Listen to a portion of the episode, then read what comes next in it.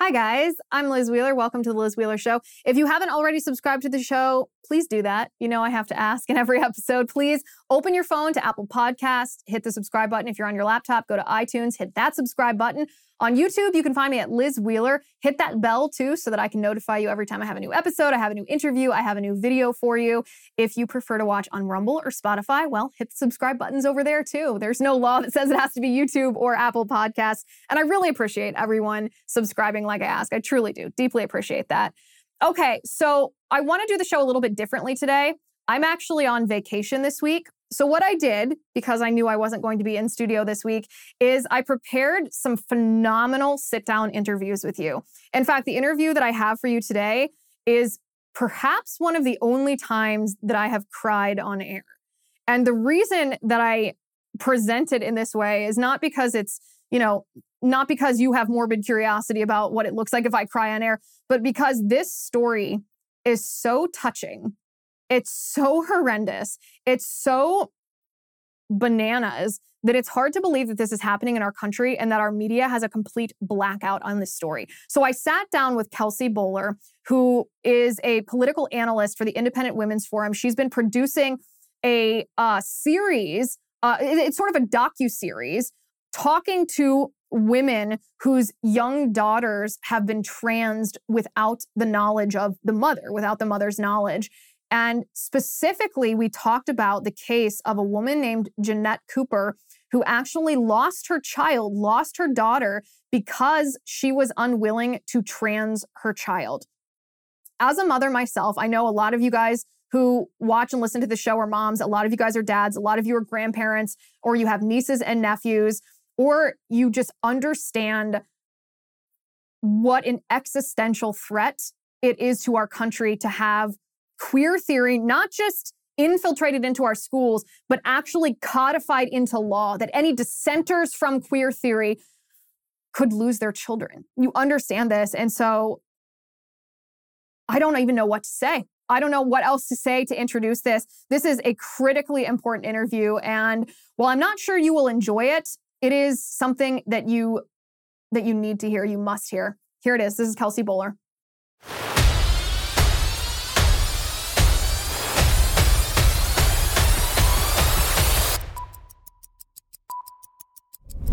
Thank goodness for American Hartford Gold. If you're like me, you are growing more and more concerned about our future.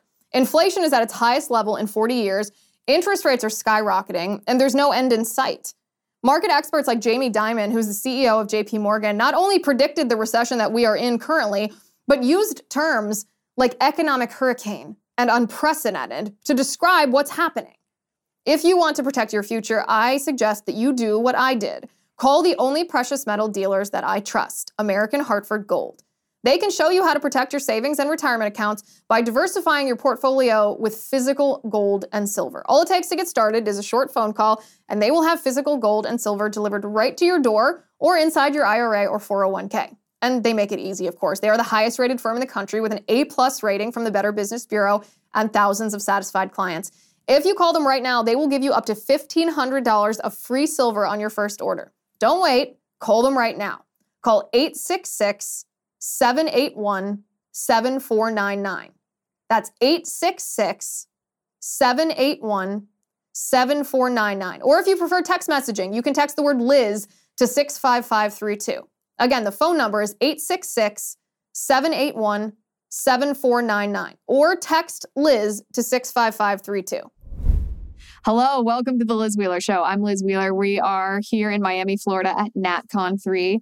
And sitting with me is Senior Policy Analyst at the Independent Women's Forum, Kelsey Bolar. Kelsey, thanks for sitting down with me. Thanks for having me. So, you've been working on a series at Independent Women's Forum that brings to life, unfortunately, sadly, sometimes tragically, the reality of the transgender ideology that parents are fighting against in schools. So it, it, it really is two separate things. They're connected, but we hear about groomer teachers, for lack of a better phrase. Maybe that's the best phrase, even if Twitter won't allow us to say it. We hear about these groomer teachers indoctrinating children with this ideology. We don't always hear the real life stories of what happens when these children fall prey to the ideology. And that's what you've been covering. Can you tell us a little bit about that?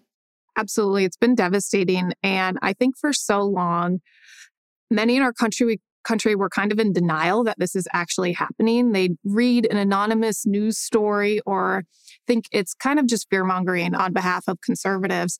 And so we felt it was really important to get some of these mothers on camera and show their faces and tell their stories. Of course, the the number one concern of these parents in going public is the protection of their children. And we know often the left has no problem parading around children uh, to make their case of why gender ideology should, in fact, be a prominent part in our public schools. Uh, these mothers did not want their children to play any part of it, but they realized if they did not come out and put their faces on camera, this will continue happening.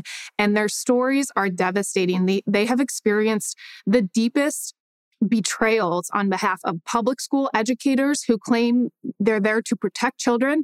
They've been betrayed by our legal system, which has legally separated mothers from their children. They have been they have been betrayed by Democrat politicians, most of them who they've spent a lifetime supporting, who have been peddling this toxic ideology that is preying on their children. They have been betrayed by all these different institutions in America, which were designed to protect children.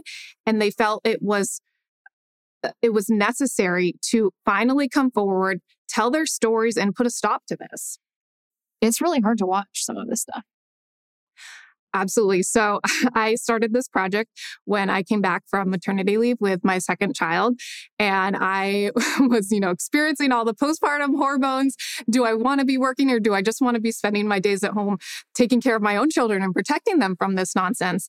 And this project really has given me a personal sense of purpose in what I'm doing because I realize these mothers need a voice and it's they feel like they can't trust anyone anymore.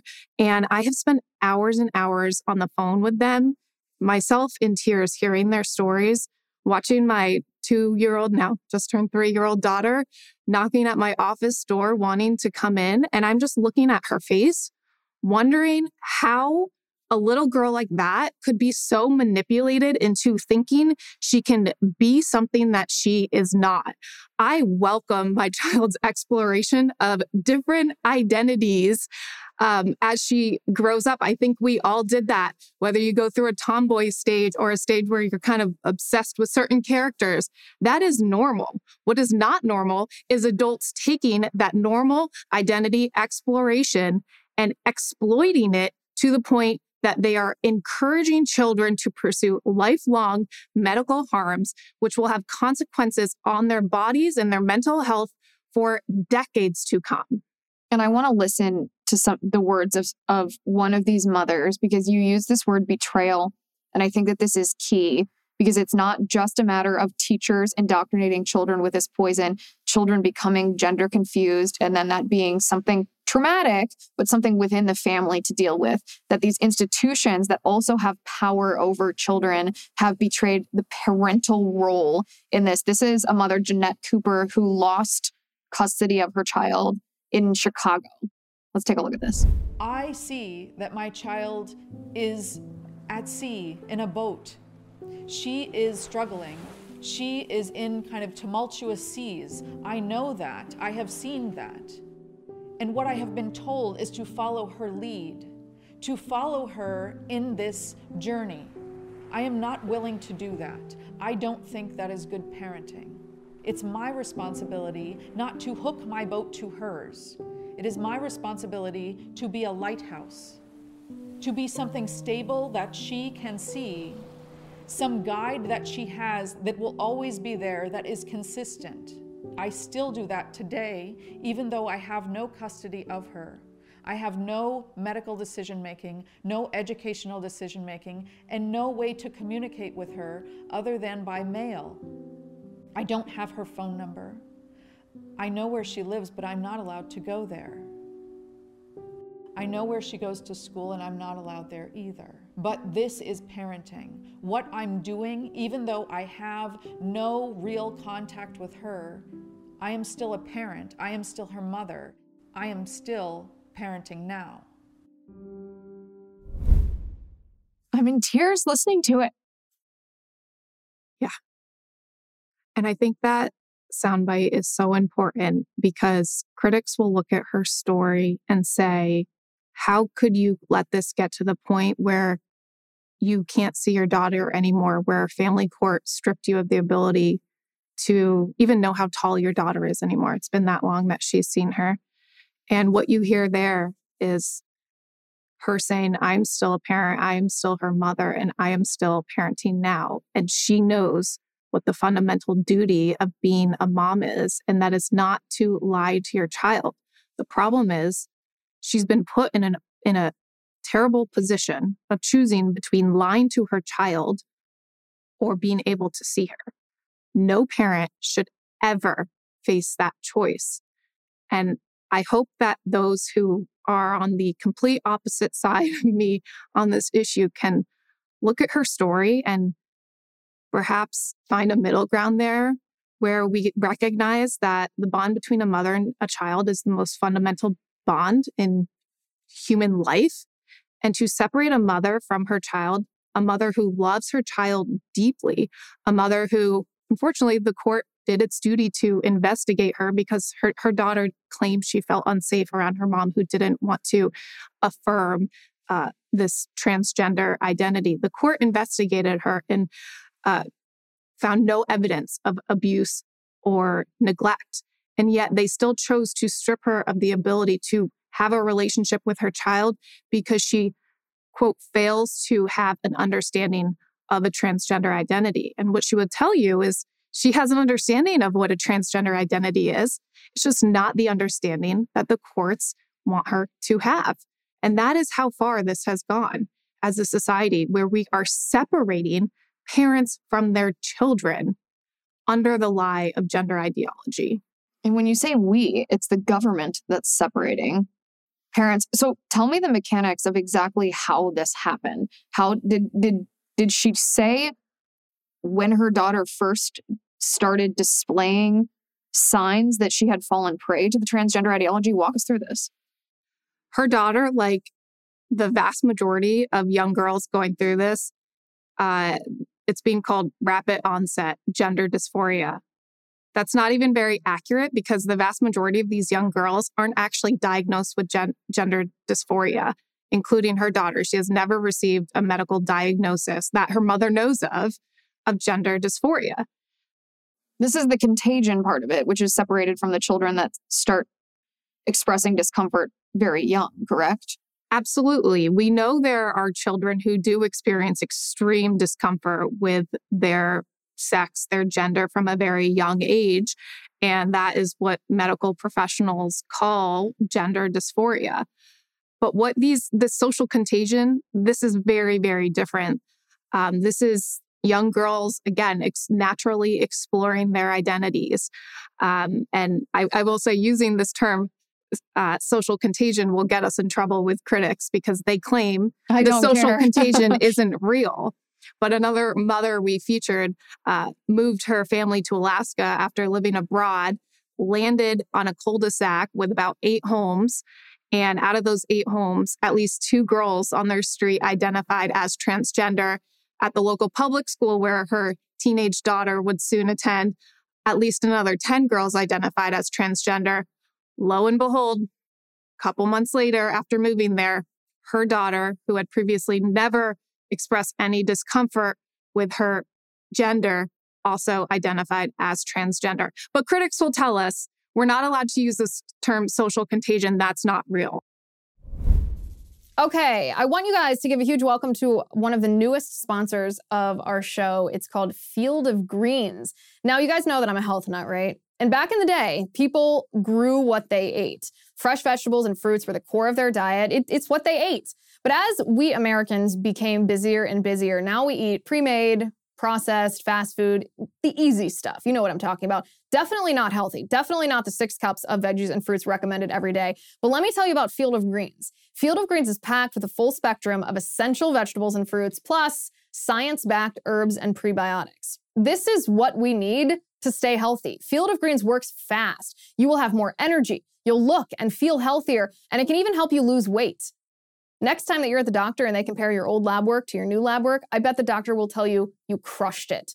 Join me and take Field of Greens. To help you get started, I got you 15% off your first order and another 10% off when you subscribe for recurring orders. Visit fieldofgreens.com and use promo code Liz. That's fieldofgreens.com, promo code Liz. Fieldofgreens.com, promo code Liz. You'll be glad you did.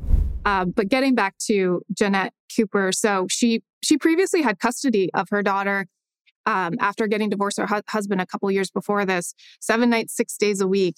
And she says this really came out of nowhere. Her daughter probably had a sense of where her mother stood on this issue and went to her father's home um, with her new uh, stepmother one day and uh, instead of returning home, she informed her mother she felt unsafe around her and was transgender and didn't want to come home. And it was really from that point on where the court process began, because when a child claims she feels unsafe, it is the court's duty to investigate. And as difficult as that was for Jeanette, she understood that and she she thought as soon as they complete this investigation, this will be all be over. This will be a complete misunderstanding. They will see I love my child to no end. And yet, the result of that investigation and what we see in the final parenting agreement is that the, this family court in Chicago says Jeanette does not have an understanding of her child's transgender identity. And so until she, you know, checks certain boxes uh, she does not have the ability to parent her child. So the government took custody away from this mother, not for any harassment, not for any bullying, not for any abuse, but simply because of a political, religious, and scientific difference of opinion with her minor child. Yeah, it's hard to believe. I anyone who has doubts about this story, I, I reported it out. We, I, I, took a lot of time on the story because I knew how sensitive it was, um, and and I knew people would look at it and and try to poke holes at it. I mean, what, what, did the investigators say? I mean, did they come to her and say, "We have found that you created an unsafe environment," or did they did they provide any evidence? I mean, what what are the details here? Or did they literally look her in the eye and say, "Because you don't want to transition your daughter, that's all it takes, just that in a box, and you've lost your kid." So you can see in the final parenting agreement uh, where you know, it stipulates what the arrangements are. Uh, all the court said is uh, cited Jeanette's inability to understand transgender identity. And a side note here, Liz, her daughter doesn't even identify as transgender according to public uh, appearances. We concealed her name. Jeanette Jeanette Cooper is speaking under her maiden name, so she is protecting her daughter. Um, so we did not publish her daughter's real last name. I, I, I hope everyone listening respects her daughter's privacy. Uh, but I can tell yeah, you, her daughter's a victim too. Her daughter's not the bad guy in ex- this situation. That is exactly the point Jeanette Cooper wants to make. That her daughter is being manipulated and victimized by this. She is the greatest victim of it. Think about everything Jeanette has been through, and she will still tell you that her daughter is the greatest victim in this. And but her daughter now identifies as some form of non binary. um, and so it's pretty amazing that a court can uh, take away this mother's right to see her daughter to the point she can only communicate her by mail, even though she lives 10 minutes down the street. Did you know that poor sleep can cause weight gain, mood issues, poor mental health, and lower productivity? And that if you sleep less than six to seven hours per night, it's linked to reduced white blood cell count. Now, white blood cells protect our body against illness and disease, fighting viruses, bacteria, and more. And not many people realize this, but having a consistent nighttime routine is so important, not just to how you feel or how you look, but to your body's overall health. Well, let me tell you, a better tomorrow starts tonight. Introducing Beam Dream. Beam is the world's most innovative functional wellness brand with unique products for everything from sleep to recovery. And today, my listeners get a special discount for Beam's sleep product. It's called Dream Powder. It is their best selling healthy hot cocoa. It contains natural sleep promoting premium ingredients. It's triple lab tested, no THC, and you wake up refreshed. Let me tell you guys, this is what sold me. You know, I'm a data girl. 98% of people surveyed fall asleep faster when taking Beam Dream, and 99% of people experience better sleep quality. All you do is you mix Beam Dream into hot water or milk, you stir it, and you enjoy it 30 minutes before bedtime. If you don't love it, you can get your money back guaranteed. For a limited time, you can get $20 off when you go to beamorganics.com slash Liz and use my promo code Liz at checkout. That is B-E-A-M organics.com slash Liz and use promo code Liz for $20 off at checkout. Wait, talk to me about that part. Let me interject. Talk to me about that. This parenting agreement, she's not, there's no visitation rights, there's no split custody. She's not ever allowed to lay eyes on her child. She lives 10 minutes down the street and doesn't even know if her daughter is taller than her right now. So, in this final parenting agreement, it's stipulated Jeanette needs to attend certain LGBT support type groups for other parents where which could help her understand what is a transgender identity. She has done that. She has no problem being in a room with people who disagree with her. She has done everything she can to see her daughter again. Uh, but one of the one of the requirements was to meet with a certain therapist, and that therapist waitlist was full. When she went back to the courts to ask what to do, nobody really had an answer. This is all so new that I think these adults in charge, these government institutions, it, they are they are going into it blind. They don't they don't know what they're doing, but they think they are being this child's savior. They think they are saving this child from this the discomfort of having to be in the presence of a mother who doesn't lie to her child. What's the limiting principle of this though?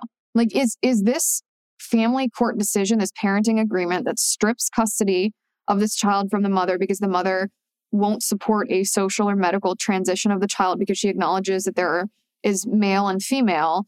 Is this based on a statute in the state of Illinois? Is this what it, what is the basis of this? I am not a family court expert, but I think it's important to understand this happened in the family court system, which those who I've spoken with who have had firsthand experience with the family court system will tell you it is not a just system. This is a grave injustice that Jeanette Cooper is facing. And I'll tell you, in regards to not just Jeanette, but all the mothers I've spoken with, you almost want them to fight back. You want them to team up with attorneys and reclaim their fundamental parenting rights and in, in other stories that I told involving schools transitioning children behind their backs you think there have to there there's there is a legal way to remedy this, right?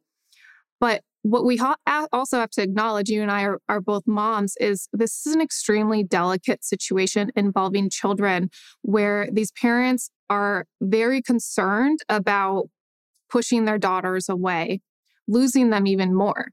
Even though on the surface, Jeanette has lost her child in so many ways, she's still able to write letters to her and she doesn't want to lose that. And so all of these parents are extremely careful and thoughtful in the way that they fight back. And sadly, many of them don't feel safe to do so, which is why I believe the burden is upon us to fight for them. It someone has to because these children, I mean, I'm I'm so proud of these mothers for understanding that their children have fallen victim and that the children aren't, even though they're turning against the parents, that they're not the bad guys in this situation. how do we fix this system? Well, first off, I want to point out that as conservatives, we talk a lot about these leftist policies that are teaching children to hate our own country. But in the case of gender ideology, it's actually taking that one step further. It is teaching children to hate their own parents. All of this gender ideology nonsense is ripping families apart and driving a wedge between parents and children. Parents who unconditionally love their child and want to hold their hands, walking them through whatever identity str- struggles they are facing. But instead of allowing them to do that, instead of giving parents the support they need to help their children through these struggles. And I will note many of these children have very serious mental health issues. Another mom I interviewed, her daughter has autism, an eating disorder, um, anxiety, and depression. And yet, when the mother naturally sought out a therapist to help her with these mental health issues, all the therapist wanted to do on the first session was sit down here and start calling her daughter a boy, telling her this is going to solve everything. Of course, it's not. That mother, thankfully, pulled her child out of public school where she was first exposed to this, moved to a farming community, got the phones and eh, all that TikTok where this is spreading like wildfire, got rid of all that, got her daughter back to reality and was able to save her from this. But the problem that they're facing is all these experts, all these professionals who they are supposed to be able to go for for help and support are driving their children into a deeper mental health breakdown where of course this isn't solving anything. They need help. In some cases, they need medication for their mental, um, the mental health issues they're facing, and they need it. They need to be grounded to reality, not not lied to. And so, yes, there's there's a range of solutions uh, we need to pursue as conservatives. You know, the first of which is speaking the truth about this, and you know, giving these mothers credit for letting everybody know this is real. This is not fear mongering. This is happening in schools all across the country, from California to Alaska to wherever you're sending your children. So you have to be on guard. It is a political problem, it is a policy problem, and it is a human problem. And we need to address it from all three. Um, and uh, I almost left off. It's obviously a legal problem too. And I really hope the doctors who are actually performing the surgery, these surgeries on children, which is happening, you can see pictures of it. I I I hope that they eventually see just, just that we see justice because they do not deserve to have any medical license to be removing the healthy breasts of young girls. No, it's tragic, especially. I mean, upcoming in your series is some women who have regretted having gone through with the transing of their own bodies. Yes. And so, as part of the series, we started with these mothers' stories. And now we're moving on to what we call detransitioners. And um, I'm featuring two young women who went down the path of gender ideology and actually went so far um, as to take the hormones and, in one case, um, this young girl named Daisy actually removed her healthy breasts and lived as a boy for a couple years in her life, only to realize shortly after removing her breasts, this wasn't making her feel better. This wasn't the solution to her problem. And what's so powerful about her story is she, her parents did not affirm her, they did not lie to her, um, they did not enable her to do this. She chose to do it when she was 18. And uh, actually, in both these cases, they express gratitude for their parents because, as difficult as their situations are now, in that they face lifelong medical complications because of what they do to their body, they are grateful they didn't start it sooner. And it had their parents lied to them, they would have. They're back now living, both of them, as healthy 20 something young girls. And Daisy uh, actually just gave birth a couple weeks ago. And it was her fear of infertility that ultimately drove her to let go of this all. And she told me, you know, if you had told me two years ago that in a couple years I'd be married and pregnant, I never would have believed you. I didn't even think that's something I wanted.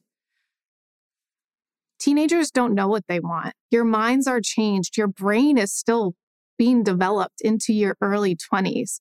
The idea that children can and should be making these lifelong medical decisions is wrong. It's completely wrong.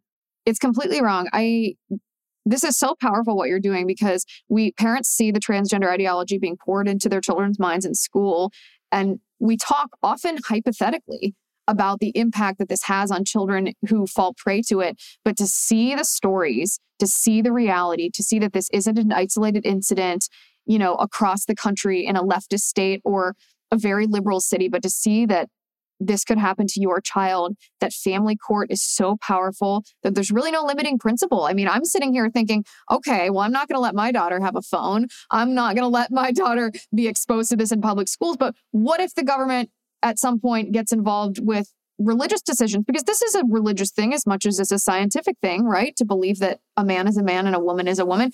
There is no limiting principle on what the government could use as justification to separate parents from families if basic science about sex or gender, if you want to call it that, is not acknowledged in our legal system. And I can tell you from speaking with mothers firsthand, unfortunately, some religious institutions are already corrupted by this. You really, as parents, have to be safe. I, we both have young children, and the amount of time I need to spend figuring out where it is safe to send my daughter to school. I shouldn't have to go to my daughter's school and ask if they are going to introduce her to the genderbread worksheet. But I do believe, given where we are culturally and from a policy perspective on this issue, that is very necessary. And I think an important point for parents to hear is I'll be totally honest with you. For a while, it was maybe a little wishy washy on like adults transitioning and, you know, let them do a little libertarian. Right. Like, I, but it's chill, like children, we need to protect them. We cannot lie to them. Um, but this entire movement is branded in tolerance and compassion. And I think so many moms across the America, you know, we don't want confrontation. We don't want to have to go into public school and, and have fights. And what harm is it if a little five year old girl wants to call herself a boy? Why am I going to put my foot down and involve myself in that child's life? It's the nice thing to do to call this child a boy. But what these moms I spoke with really wanted to communicate is that doing that, this social transition, opens the door for these children to lifelong medical complications. It sews them into the medical industrial complex in this country for a lifetime. By lying to them, you are exploiting them and enabling them to think that it's a good idea to manipulate and mutilate their bodies in a way that will affect them for their entire lifetime. So it is not nice. It is not compassionate to lie to these children because you are actually enabling them to be exploited and face lifelong medical harms that no parent would want to see their child experience. I have to be graphic for a moment, but we have to start showing these images of what these children and young adults are doing to their bodies when excuse me, but they make fake penises cutting off parts of their arms or their thighs. It is, eh, you look at these images, and as a mother, no one would want that for their child. That child look isn't is in pain. And it is just so wrong. And I think if if if we can make that connection between parents of the social transition and the exposure in public schools and where this leads, perhaps they'll understand where we're coming from. That fake tolerance is actually fake tolerance. Absolutely. It turns out to be harm. Kelsey Bolar, thank you for sitting down with me and thank you for your good work on this issue. It's much appreciated. Thank you, Liz. All right, guys, if you want exclusive early access to interviews just like this one, you can join us at lizwheelershow.com slash locals. You can also find Kelsey's work at the Independent Women's Forum highly recommend that you watch all of her videos and follow along with this incredibly important series. Thank you for watching today. Thank you for listening. I'm Liz Wheeler. This is The Liz Wheeler Show.